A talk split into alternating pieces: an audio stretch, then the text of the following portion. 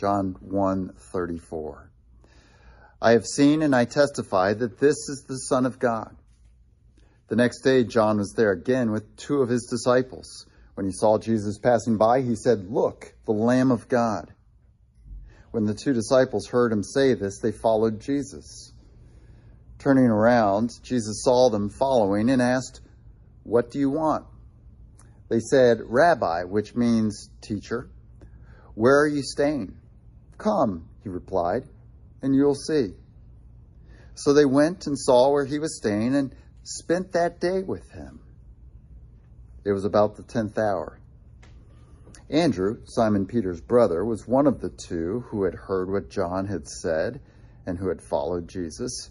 The first thing Andrew did was to find his brother Simon and tell him, We have found the Messiah, that is, the Christ. And he brought him to Jesus. Jesus looked at him and said, You are Simon, son of John. You will be called Cephas, which, when translated, is Peter. The next day, Jesus decided to leave for Galilee. Finding Philip, he said to him, Follow me. Philip, like Andrew and Peter, was from the town of Bethsaida. Philip found Nathanael and told him, We have found the one Moses wrote about in the law and about whom the prophets also wrote, Jesus of Nazareth, the son of Joseph. Nazareth? Can anything good come from there? Nathanael asked. Come and see, said Philip. When Jesus saw that Nathanael was approaching, he said of him, Here is a true Israelite, in whom there is nothing false. How do you know me? Nathanael asked. Jesus answered, I saw you while you were still under the fig tree before Philip called you. Then Nathanael declared, Rabbi, you are the Son of God. You are the King of Israel. Jesus said, You believe because I told you I saw you under the fig tree. You shall see greater things than that. Here ends our reading. Uh, there's a response of thankfulness is printed for you on your bulletin or up here on the screen. The word of the Lord. Thanks, Thanks indeed. Let's pray. God inspired the Gospel of John to reassure. Um, he, he, wrote it so that uh, Jews who had believed, John's writing probably, it's agreed by most, somewhere around AD 90, uh, so the cross is 60 years in the rearview mirror. John is the last of the apostles living. And the evidence through the book and what the early church said about the book was that John was writing to Jewish believers in Jesus. And so they had come to believe what John said in John chapter 20, verses 30 and 31. What John said his purpose for the book was that they might believe that Jesus is the Christ, which means the anointed one or the king the Son of God, another synonym for the King, but also second person of the Trinity, and that by believing these things, they would have life in His name. And, and it had great cost for them as Jewish people not to go to the temple in Jerusalem anymore, uh, not to see things as they had expected to see them, uh, but to declare that Jesus was their king and that there would be uh, not a king in this age anymore who would reign from physical Jerusalem, but that there was a king who would reign over Jews and Gentiles from the heavenly Jerusalem instead.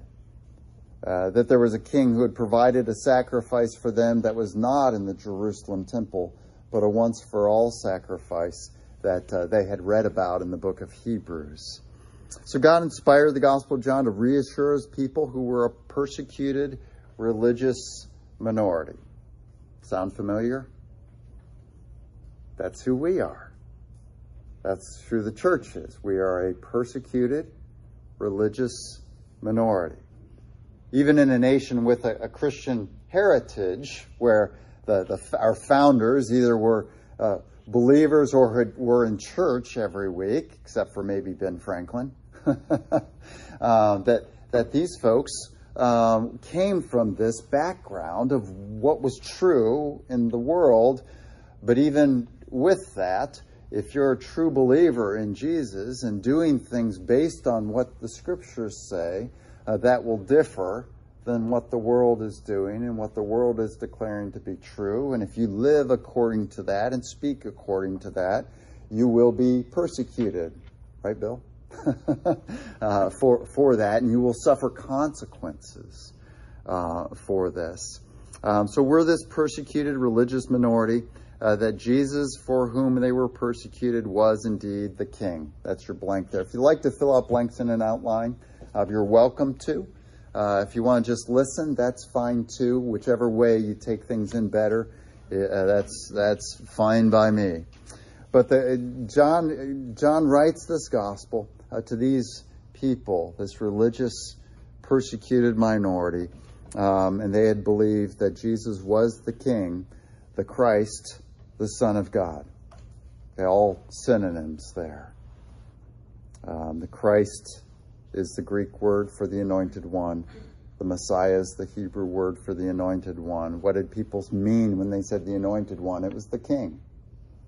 Um, and so uh, we see this in Nathaniel's declaration in, in uh, verse 49 You're the Son of God, you're the King of Israel. And this is what John wanted us to see. Um, so uh, Jesus was indeed the King, the Christ, the Son of God. He, that, that God the Father, had sent for them to give them eternal life. So I'm going to read that whole sentence again for you blank filler inners so you can get all those things. So God inspired the Gospel of John to reassure his people who were a persecuted religious minority that Jesus, for whom they were being persecuted, was indeed the King, the Christ, the Son of God whom he had sent. He had sent for them to give them eternal life. Okay, and that's all contained very concisely in, in chapter 20, verse 31. Okay, uh, and now there's this encouragement to us from these from these verses here. Uh, John uh, says to us, in addition to what we talked about last week, and showing us layer upon layer upon layer that Jesus was this King.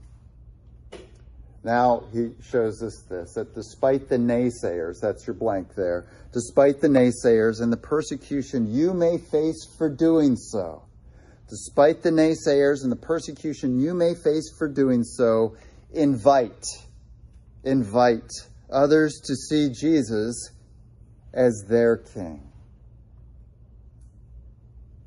That's what John says in chapter 20, verse 31, that gets you eternal life.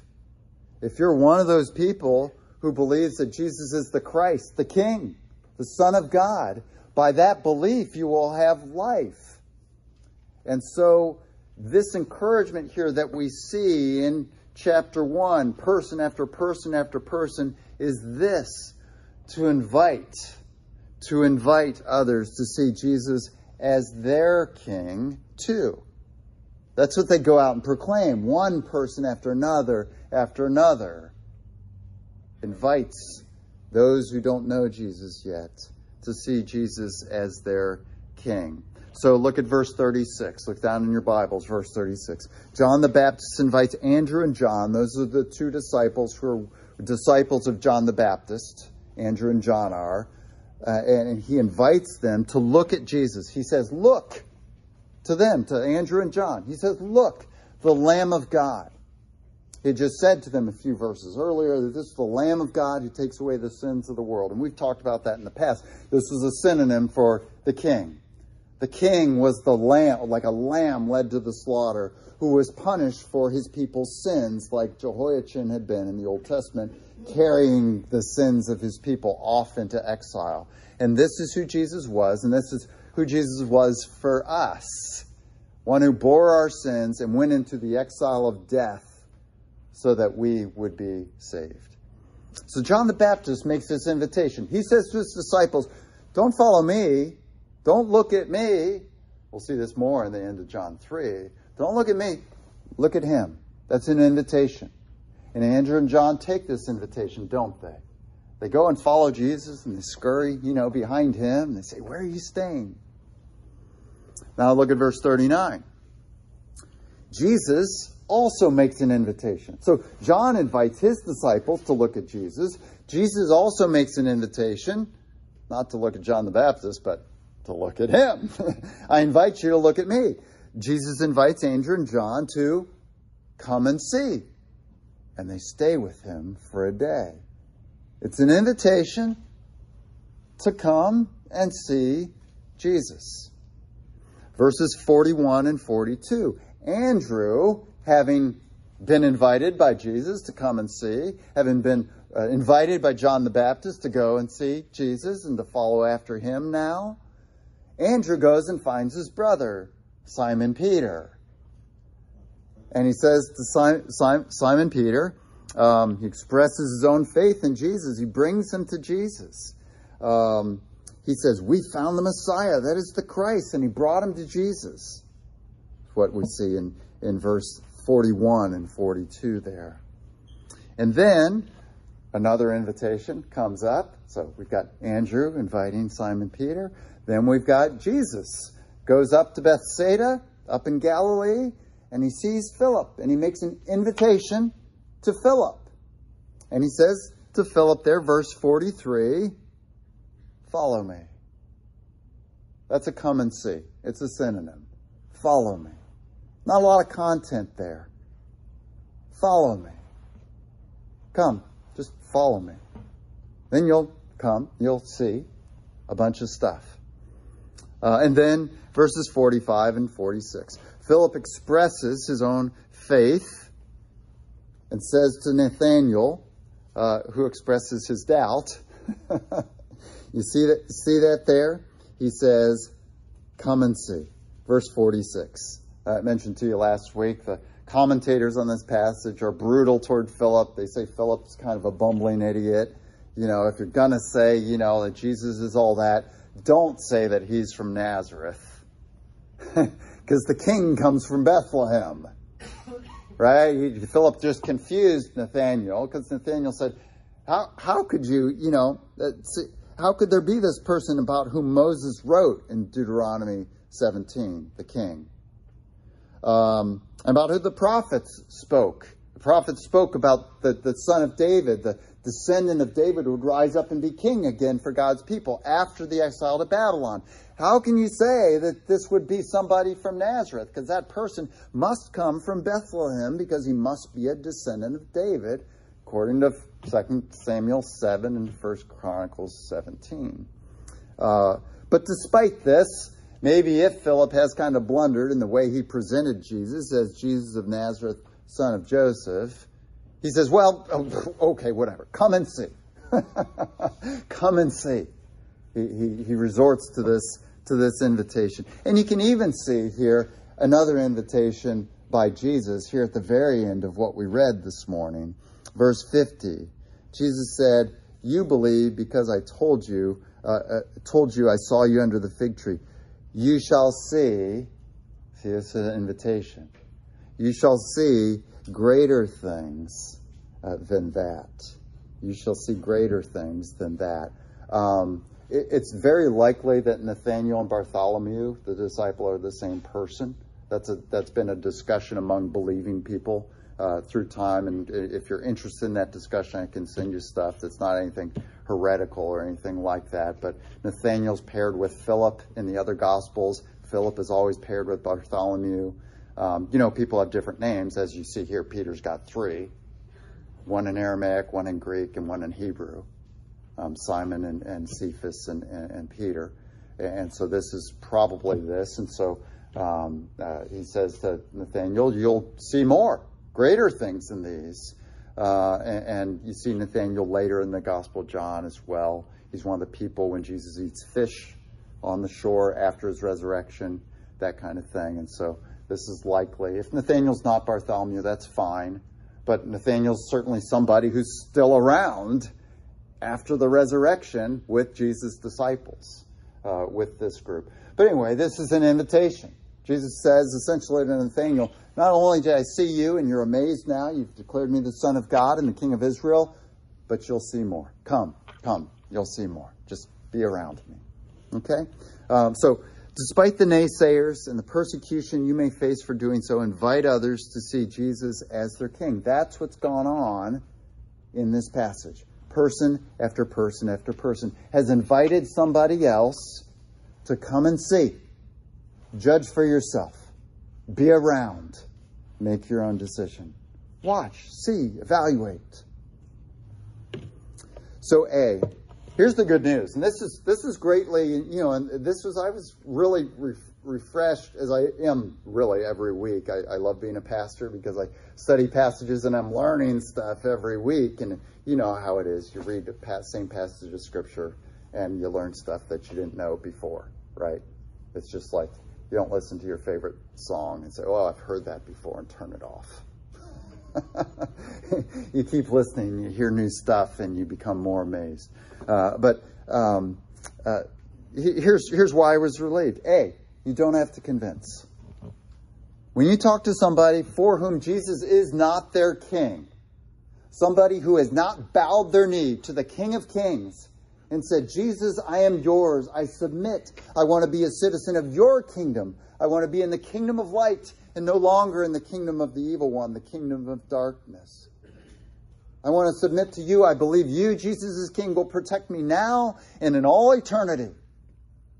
And I know there's nothing better for me than to stand at final judgment and say, Jesus is my King and that he will protect me. He will grant me amnesty. He will grant me a pardon at final judgment. That's what a king does, like our president. He can grant a pardon, and that's what Jesus does at final judgment. He says, This one, for all who believe in him, he says, This one I pardon because I bore his sins on the cross. And we go on to the new heavens and new earth. So we don't have to convince. You see anyone convincing anyone of anything here? Maybe Jesus a little bit with Nathaniel. But everybody else, they just they just say, hey, come and see. So you don't have to convince. Um, I think that's the big thing that keeps us from talking to other people about Jesus. We think we need to convince. And all these people, all through all through chapter one, they're not convincing. They're saying, "Come and see." They're giving an invitation. Come and see. B.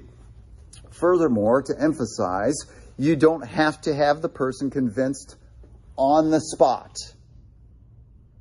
Don't think that evangelism is convincing someone on the spot and having to walk away from that initial, hey, I believe in Jesus, you should too, or whatever you say.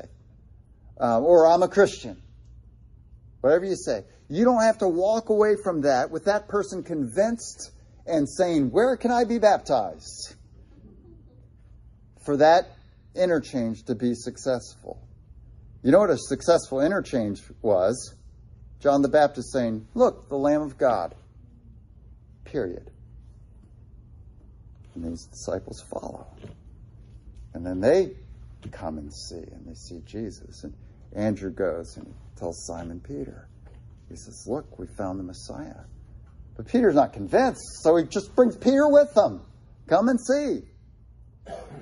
And Jesus goes to Philip, and he doesn't, he doesn't convince Philip on the spot. He doesn't prove to him. He just says, Philip, come and see. And then Philip comes and sees. And, and Philip goes out to Nathanael and he says, Come see Jesus of Nazareth. I think Moses wrote about. This is the one Moses wrote about and that the prophets wrote about. Come and see, Philip says um, to Nathanael. And then Jesus finally even says to Nathanael, even though Nathanael's expressed the clearest picture of, of, of faith, perhaps. You're the Son of God, the King of Israel. I think that almost tops, if you were grading it, uh, what Andrew said to Simon uh, Peter. Uh, but but Jesus says there, you know, come. Jesus says you'll see more. You'll see greater things than this. So you don't have to convince on the spot. Jesus is content.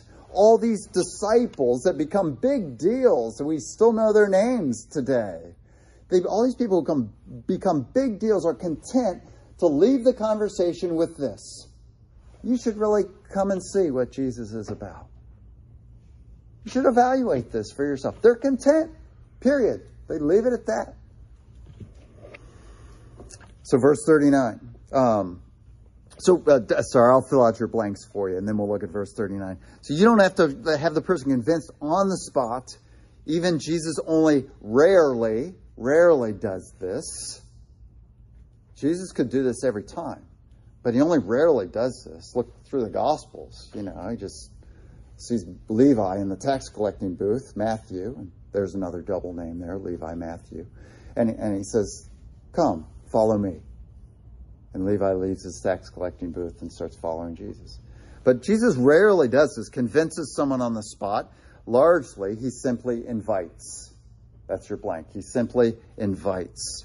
Verse 39, Jesus says to John and Andrew, Come and you will see. And he lets them spend the whole day with them so that they can come and see not just where he's staying, but come and see him. That's the, that's the point. Um, verse 43, Jesus doesn't convince Philip on the spot, rather, he says, Follow me. Follow me. Um, this follow me, Jesus says 10 different times we see uh, in the Gospels. Um, and it's not a, an invitation to go through persecution and die for me. It's just simply a follow me. And some people don't. The rich young ruler doesn't. Okay? Uh, but this is what Jesus does, and he does it over and over. Ten times in the Gospels, we see this. Jesus just telling someone, follow me. In essence, come and see.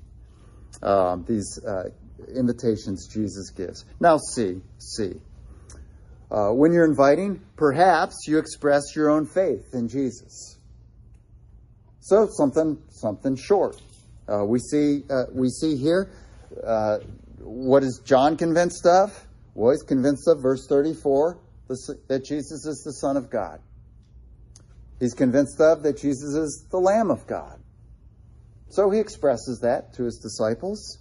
Um, we uh, we see that uh, Andrew uh, says to, to Peter, uh, We have found the Messiah, the Christ. So there's a brief testimony. But look how brief that is. He's not going into arguments and here's why you should believe too and all this stuff. It's not complicated. You know, it, it, it's, you know, what does that even mean when we say that to someone today? They don't know. But you've heard that term Messiah. Well, I think Jesus is that. Come and see. You don't have to explain it to them. You don't have to convince them of it uh, on the on the spot. Um, verse 45, Philip to Nathanael, we found the one about whom Moses wrote in the law, about whom the prophets also wrote. Okay, not really any substantive content there. He's just saying Moses and the prophets talked about Jesus. So come and see. That's not an argument proving that Moses and the prophets spoke about Jesus. It's just saying that he believed that. That's all. So perhaps we express our own faith in Jesus. I suggest to you something like this. It's if you call my phone, you'll hear it in the voicemail. If you get an email from me, you'll see it at the bottom tag. Jesus is God and he forgives sins. I mean, those are John's big points. Jesus is God and he forgives sins. And that just, you know, it doesn't convince, it doesn't convince anybody, but it gets that little truth out there. And, and that gives them the ability to say to you, you know, you said Jesus is God and he forgives sins. Tell me about that. Or, or even just, do you really think he's God? You know, and, and, and, and, and uh, but just something small out there. You know, it's not a, uh, not all I could say about Jesus. just Jesus God and he forgives sins. Anything out there. I'm a Christian. That's good. That tells the person there are people who believe Jesus is something religious. Um, yeah, I believe Jesus is God. There we go. That's something. Um, just anything out there about Jesus. I go to church on Sundays. That's good. Know, that gets that out in front of in front of somebody. So perhaps you express your own faith in Jesus, and that's what we see in verses 36, 41, and 45. Brief expressions of faith what the person believes about Jesus. But these are not complicated, long arguments that make the person they're talking to convinced. Right? Not even Nathaniel, who makes the statement, is convinced when he arrives. He makes his statement of faith after he's seen Jesus, as does everybody else. They make their statement after they've been around Jesus for some time. So, number one, uh, note uh, as you express your own faith in Jesus, it's strong. That's a strong thing for you to do. You may not think that's a strong thing to do, but it's strong, and here's why. Because, going on in your C1 there, it's strong because a statement to another of what you believe can't be refuted. If I say pizza is my favorite food, you can't refute that. That's my opinion. Pizza is my favorite food. It's also my opinion Jesus is the Son of God, and you will see him one day. And you will have to give an account to him one day. That's my opinion. No one can refute that that's my opinion. You see the difference there? Uh, when I was in seminary, uh, we had a, a, guy there in the faculty who had taught philosophy um, for 27 years. He was chair of a philosophy department at a secular university. And then in his retirement, he came and taught at the seminary. And so he was all into logical argument and all this kind of thing. And I learned, you know, Socrates and Plato and Aristotle and hedonism and, and all these various things from him. We had a class called uh, um, um, Philosophy and Christian Thought, those two things. And he made this point giving your testimony that you are a Christian. I'm a Christian. That's a very strong thing to do evangelistically because it can't be refuted. Logically, it can't be refuted. The person can't say, You don't believe that Jesus is the Son of God. You say, Well, yes, I do. I mean, you can say whatever you want, but you haven't, you haven't refuted that. In fact, I, I believe that. I counter that. Pizza is my favorite food. Betsy is my wife. You can't counter that. My yeah, I said that right. Um, you, you can't counter that. And so you've given them a true statement, and they just have to live with that. John believes Jesus is the Son of God, and salvation is only through him. And anyone who doesn't believe in Jesus, if I tell them this much, anybody, I believe that Jesus has forgiven my sins, and he's the only one who can forgive my sins. I've just they can't they can't refute that that's what I believe. They can disagree with what I believe, but they can't refute that I believe it. Okay? So that's just a little little thing, but it's a strong thing to do because a statement of another person of what you believe can't be refuted. Um, number two, um, when you express your own faith, it accomplishes much. When you express your own faith, like these people, I'm just to remind you, these people are just expressing what they believe.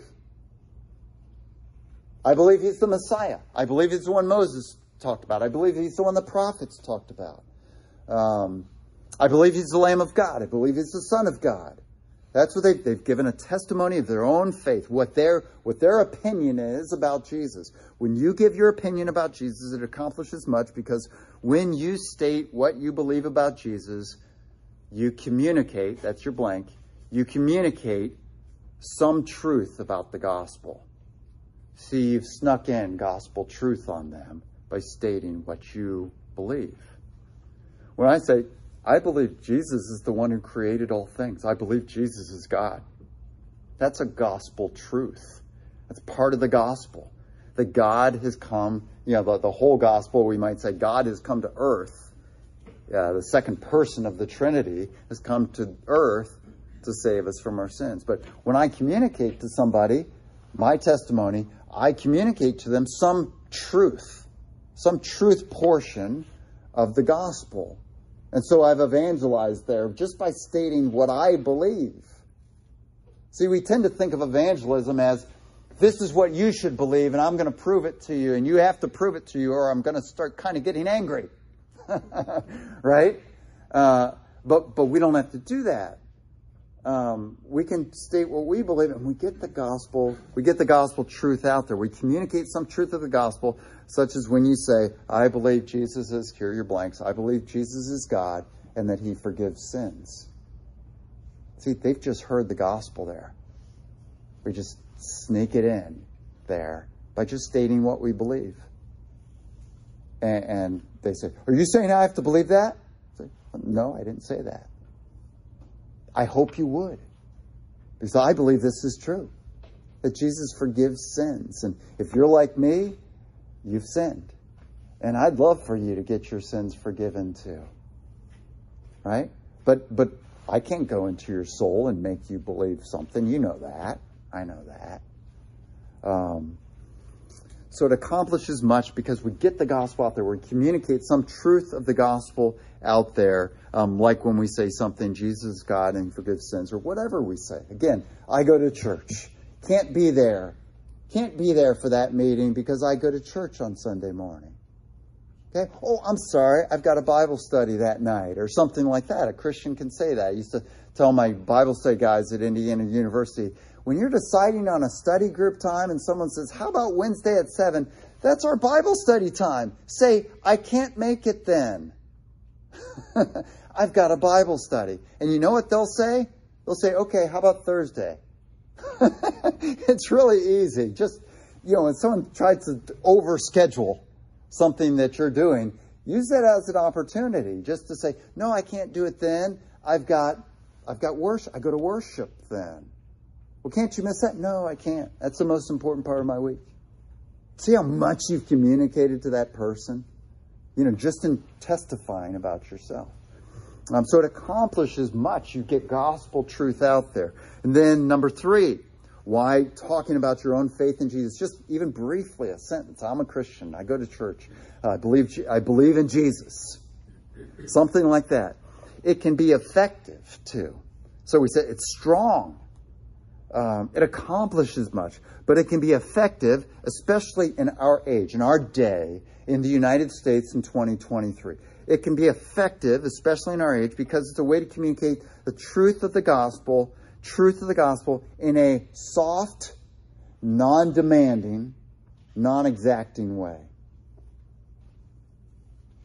You see, we're not telling people, you know, you need to believe this. We're not telling people you're wrong right? Um, now, if someone tells me I'm wrong, you know, if someone, if you're doing something and someone tells you you're wrong, guess what the Bible tells you you should do?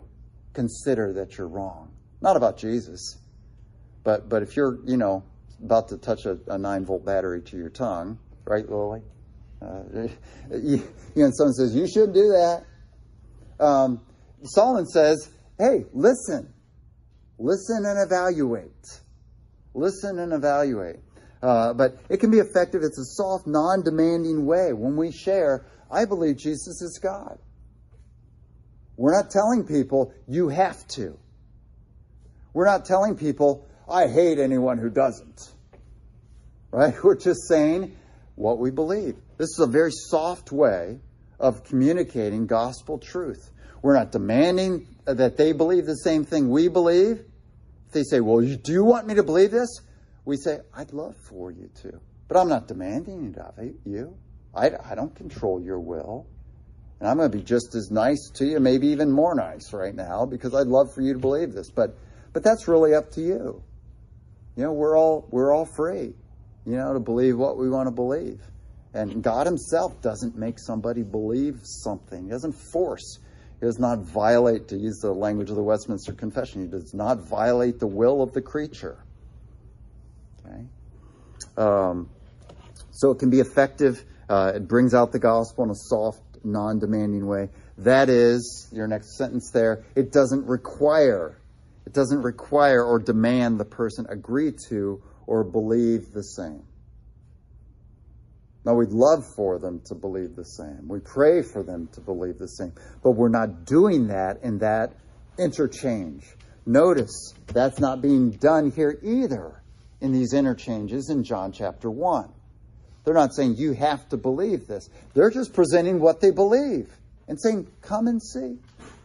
I believe this. I've seen enough, and this is, this is my conclusion. You come and see if you come to the same conclusion. So, D, you can just simply say, Come and see.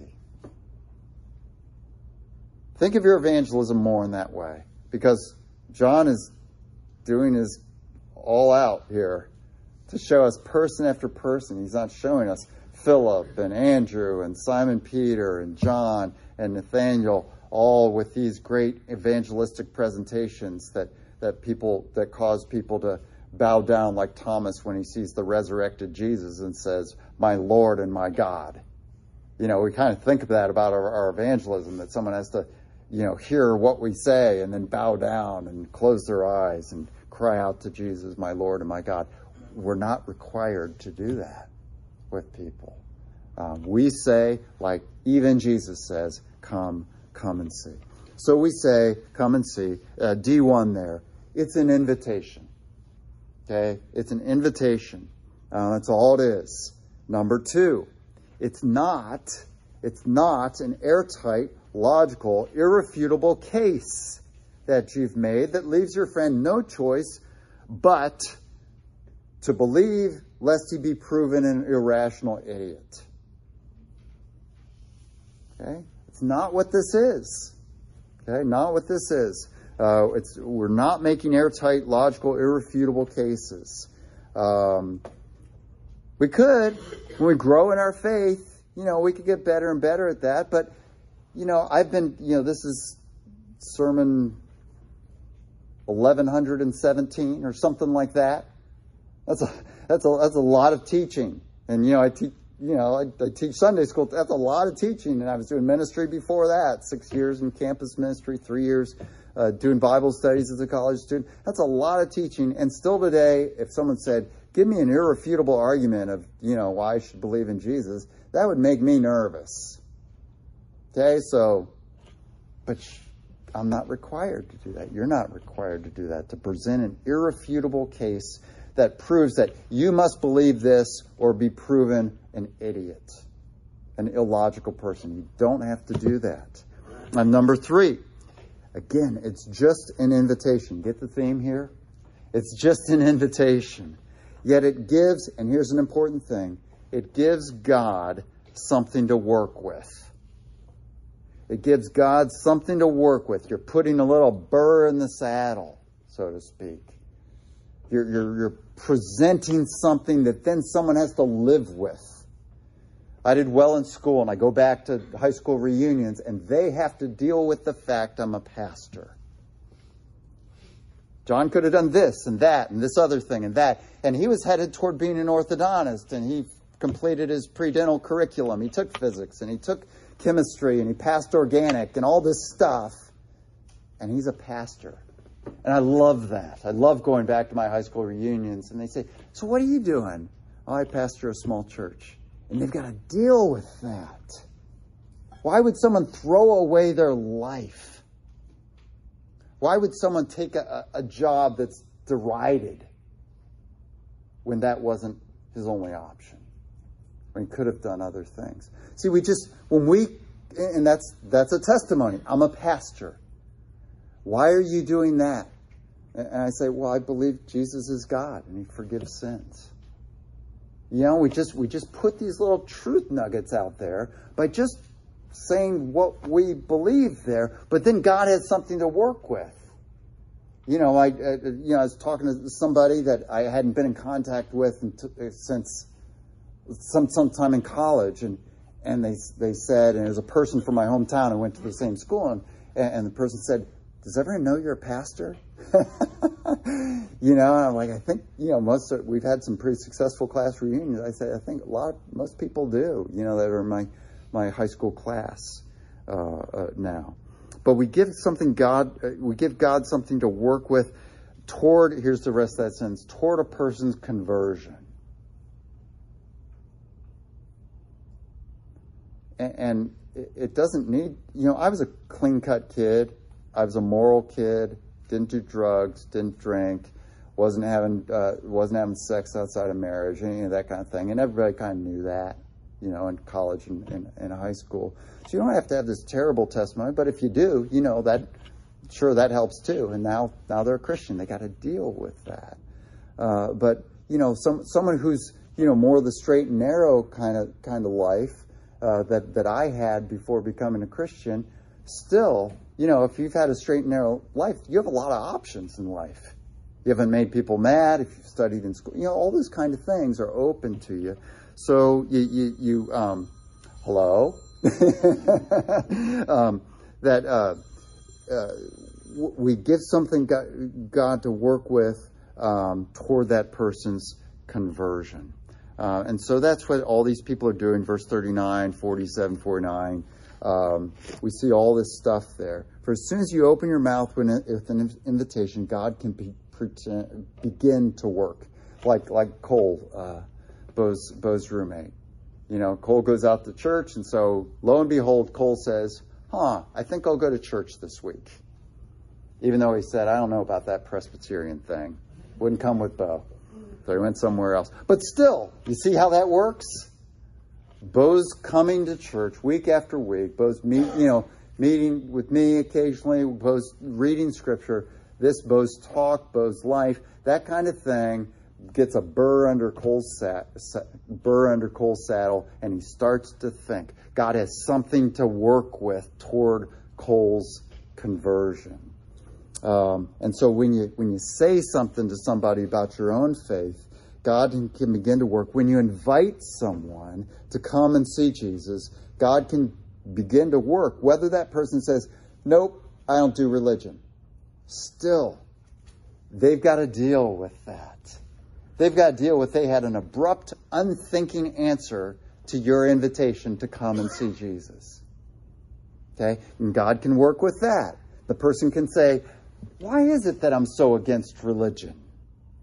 Why is it that this person I like, he just invite, if he had said, let's go get pizza, I would have said yes. Why, I, why did I say no so fast to go into church with him?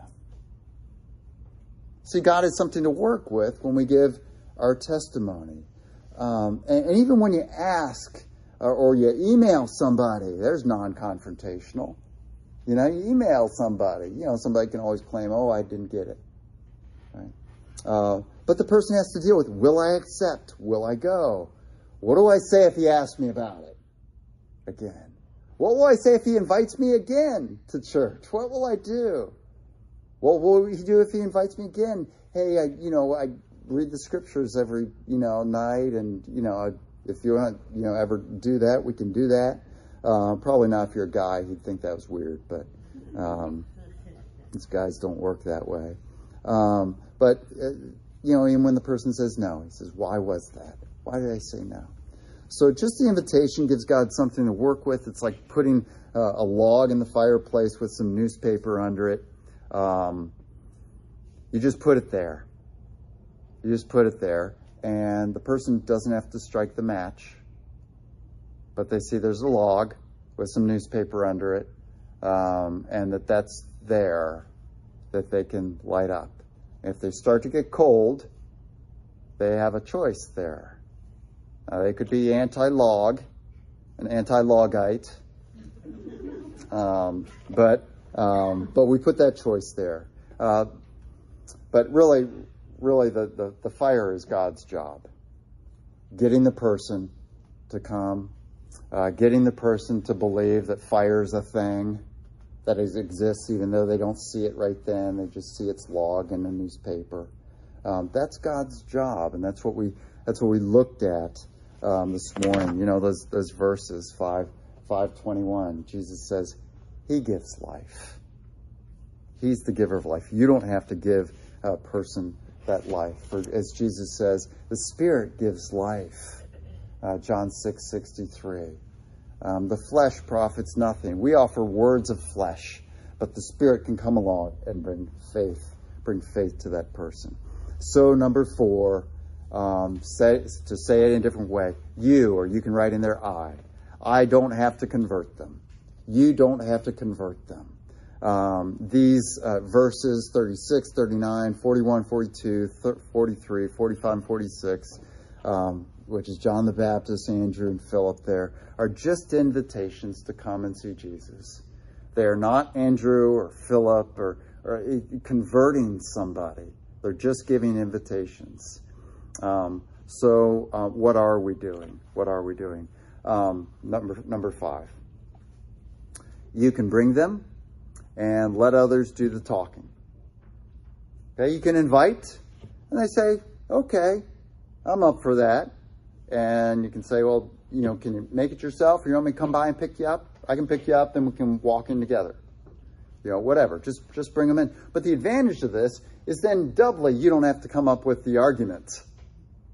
You can let somebody experience Christian fellowship, all these people who are nice to them and glad that they're there, right? If you're in the right church that's doing what Jesus said. You know, making you know, people welcoming people in and and saying, "Hey, we're glad you're glad you're here," and seeing how people interact with each other, and and so they see, boy, that's a testimony, isn't it? This is different. This is not how my family talks when we get together for big, you know, Thanksgiving. they're non-believers, especially. Uh, this is not how people talk to each other at work. These people genuinely love each other. That's that's evidence that God is alive and they changed people and they get to come and you, you bring them along, you invite them and they come. They get to hear someone else talk about Jesus and, and be part of that irrefutable case along the way. But even then, there's no, there's no time limit. There's no speed required in that. Uh, right? You know, it's like, you know, Dakota, you know, the Jim and Christina bring them and, and a year later, you know, he says from the back of the car, I think I believe all this stuff.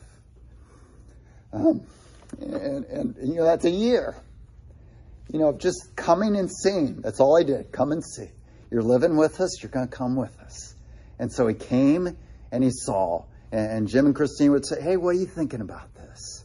Uh, and so here he is, you know, and he leads children's worship. And, and, and he loves doing that. Thanks for doing that, Dakota. I say to him after he finishes there. He said, Oh, my pleasure. He said, I love doing this you know, and, and he's engaged and, and alive spiritually.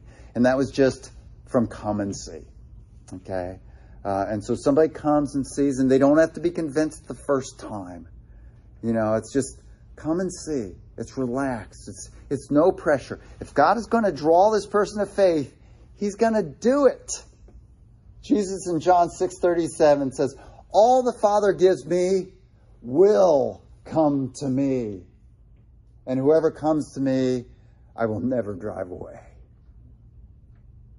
I've come down from heaven not to do my will, but to do the will of him who sent me. And here's the will of him who sent me. Of all those he of all that he gives me, I will raise them up on the last day. So you're you're not in a hurry.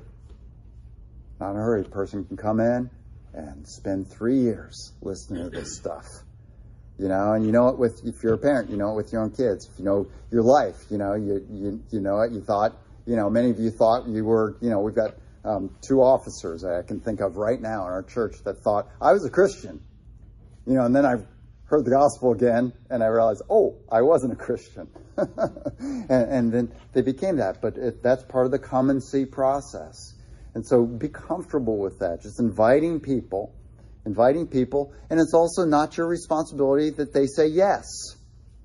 And you can't handcuff them as much as you'd want to and bring them along. Or like uh, Raylan Givens, you know, we saw him last night. He handcuffed a guy that he needed information uh, from uh, up up in the up in the hills to his car. And it was an older guy, and the guy was standing next to his car, and he handcuffed the guy to his car, and then he started in his car. And the guy had to run alongside the car and and and uh, this is from the show um, Justified. Yeah, a, he's a U.S. Marshal, and he said, "I don't believe you. That's not all the truth." And he kept going. so the guy finally gave him. We can't do that. We don't have civil authority, and so if you invite somebody and they don't come, don't sweat. Don't sweat. Keep praying for them. If opportunity comes again, you know, invite them again. Uh, but you don't have to convert them. Number five, you can bring them and let others do the talking, and that's what that's what's going on here. John the Baptist says, "The Lamb of God, look." And they go and they hear Jesus do the talking for a day. Right? And then they go and, and Andrew goes and he has Peter come. And then Peter, you know, hears and, and, and believes and has this interaction with Jesus where Jesus talks to him. And then Jesus talks to Philip, and Philip hears about Jesus. And, and Philip, then having come and seen, he believes. And so he goes out. And so this is just, you know, what we're seeing over and over again from John. So you can bring them, let others do the talking as these people do in John chapter 1. And then number six, you can invite someone to come and see Jesus by inviting them to the church. That's the easy way. Um, we used to criticize this when we were in crew or Campus Crusade and, as students and, and, and, staff, you know, that we didn't want to share church, we wanted to share Jesus. Um, yeah, yeah, yeah. But, um, you know, it's we can mention uh, Jesus, we can mention church. God can use anything, right? And, and inviting someone to come and see. You know, if somebody, you know, what the thief on the cross got taken down from the cross, you know, how much does he know about Jesus right then, right? right, Bob? he has virtually nothing, but he can say, Come and see. Okay? And that's okay. God can use that. God can use that. So, 6a, at church, your invitee can hear Jesus speak as he or she hears the scriptures read, preached, prayed, and talked about. For the scriptures are the voice of Jesus today. I'll repeat that so you can get all your blanks if you're doing that. At church, your invitee can hear Jesus speak as he or she hears the scriptures, the scriptures read, preached and prayed and talked about, for the scriptures are the voice of Jesus today. And that was our preparing for the hearing of God's word. God in old times talked about through prophets and visions various ways, but now he's talking to us in his son. And so when we read the Bible, we hear the voice of hear the voice of Jesus, so to speak, not audibly, but these are words Jesus invented. Um, B, um, two things. Um, uh, first thing, God's uh, gathered people, when you invite somebody and they come in, um, they come into the church, God's gathered people, and second thing, the teaching and preaching of the good news of the kingdom of God at church. So God's gathered people, that experience, and the preaching and teaching of the good news of the kingdom of God at church make church a place where those who don't know Jesus can hear of Jesus and come to believe in him. Okay, it's just a, it's a great environment. Come and see.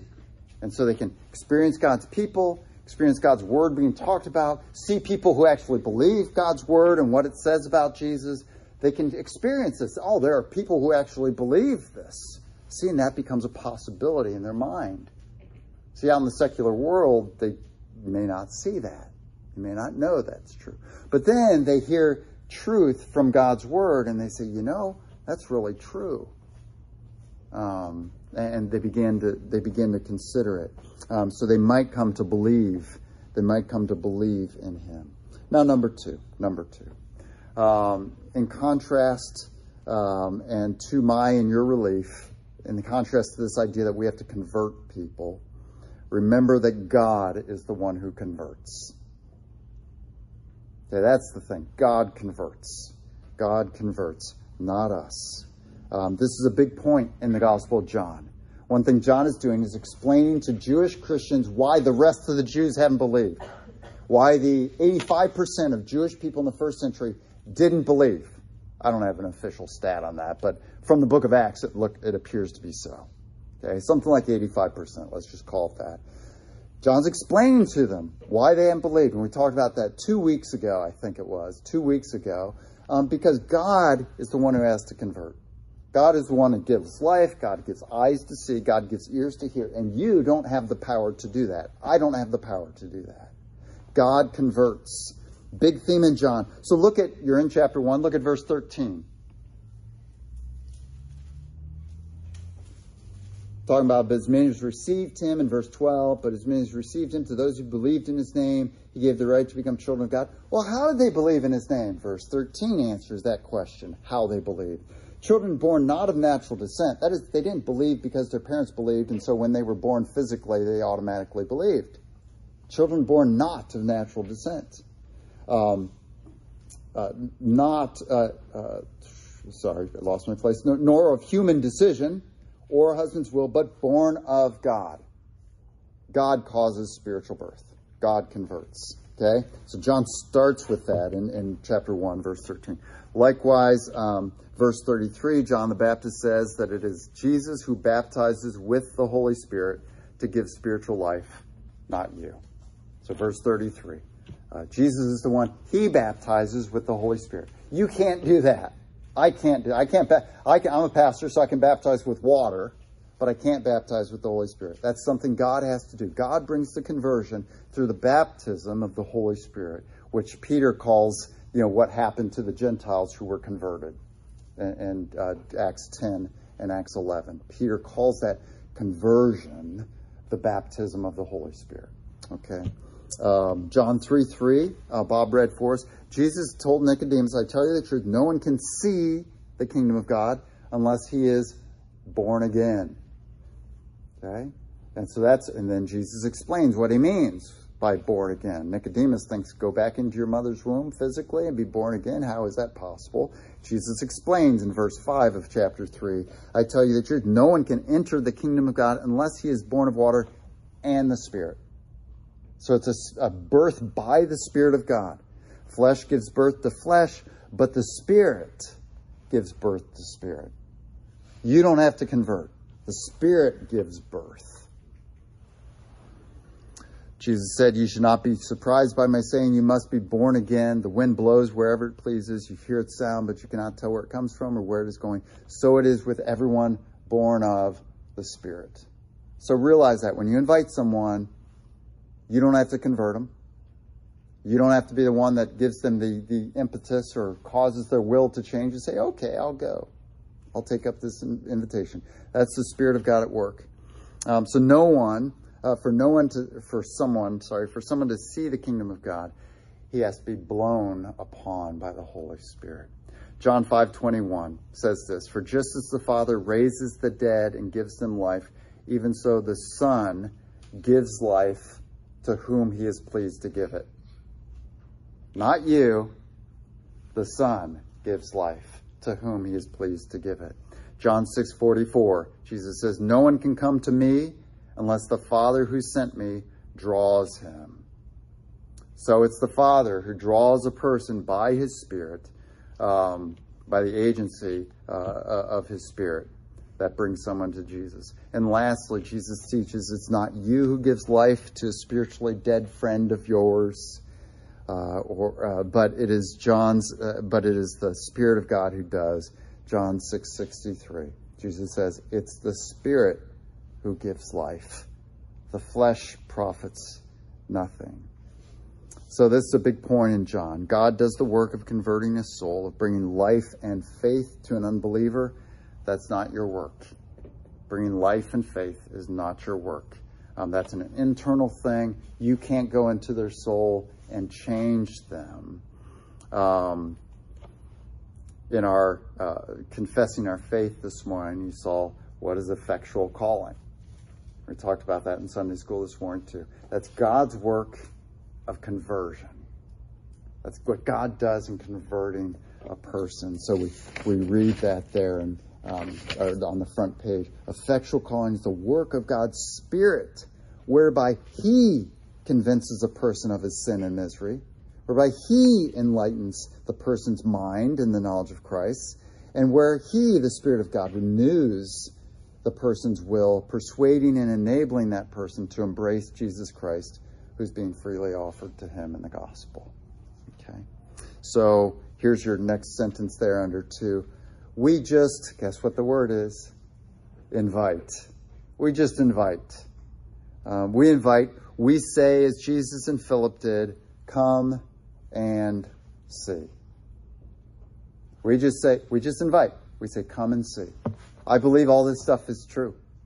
I believe the Bible's true. They say, you're crazy. Say, come and see. I dare you. come and see. I used to think this stuff had errors in it too. I don't think so anymore. It's not because I'm brainwashed. It's because I'm convinced of its truth. Come and see. You don't have to, but come and see. So, summary um, you can be relieved, as I am. God's not responsible, you know, He's not holding me responsible for converting the souls of my next door neighbors to my right and to my left as I walk out my front door. I'm not responsible for their hearts changing. I'm not responsible for them having spiritual eyes. But I am responsible to invite them, to somehow declare, I believe in Jesus, to make it known to them these these these things, to give them that invitation, to put out some uh, testimony of my own faith in Jesus. So here's the summary: Jesus is the King.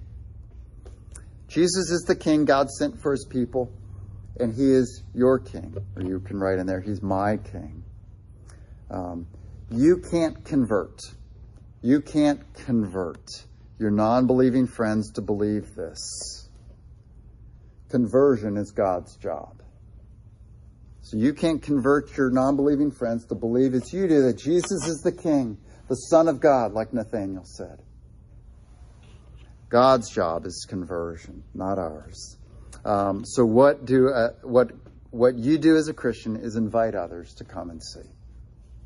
That's what we do. That's what we're called to do. To invite others, like like uh, John the Baptist did, um, like Andrew did, uh, like Philip did with Nathaniel. We're we're called to invite others to come to come and see him. And if they do, they may end up believing they may end up believing.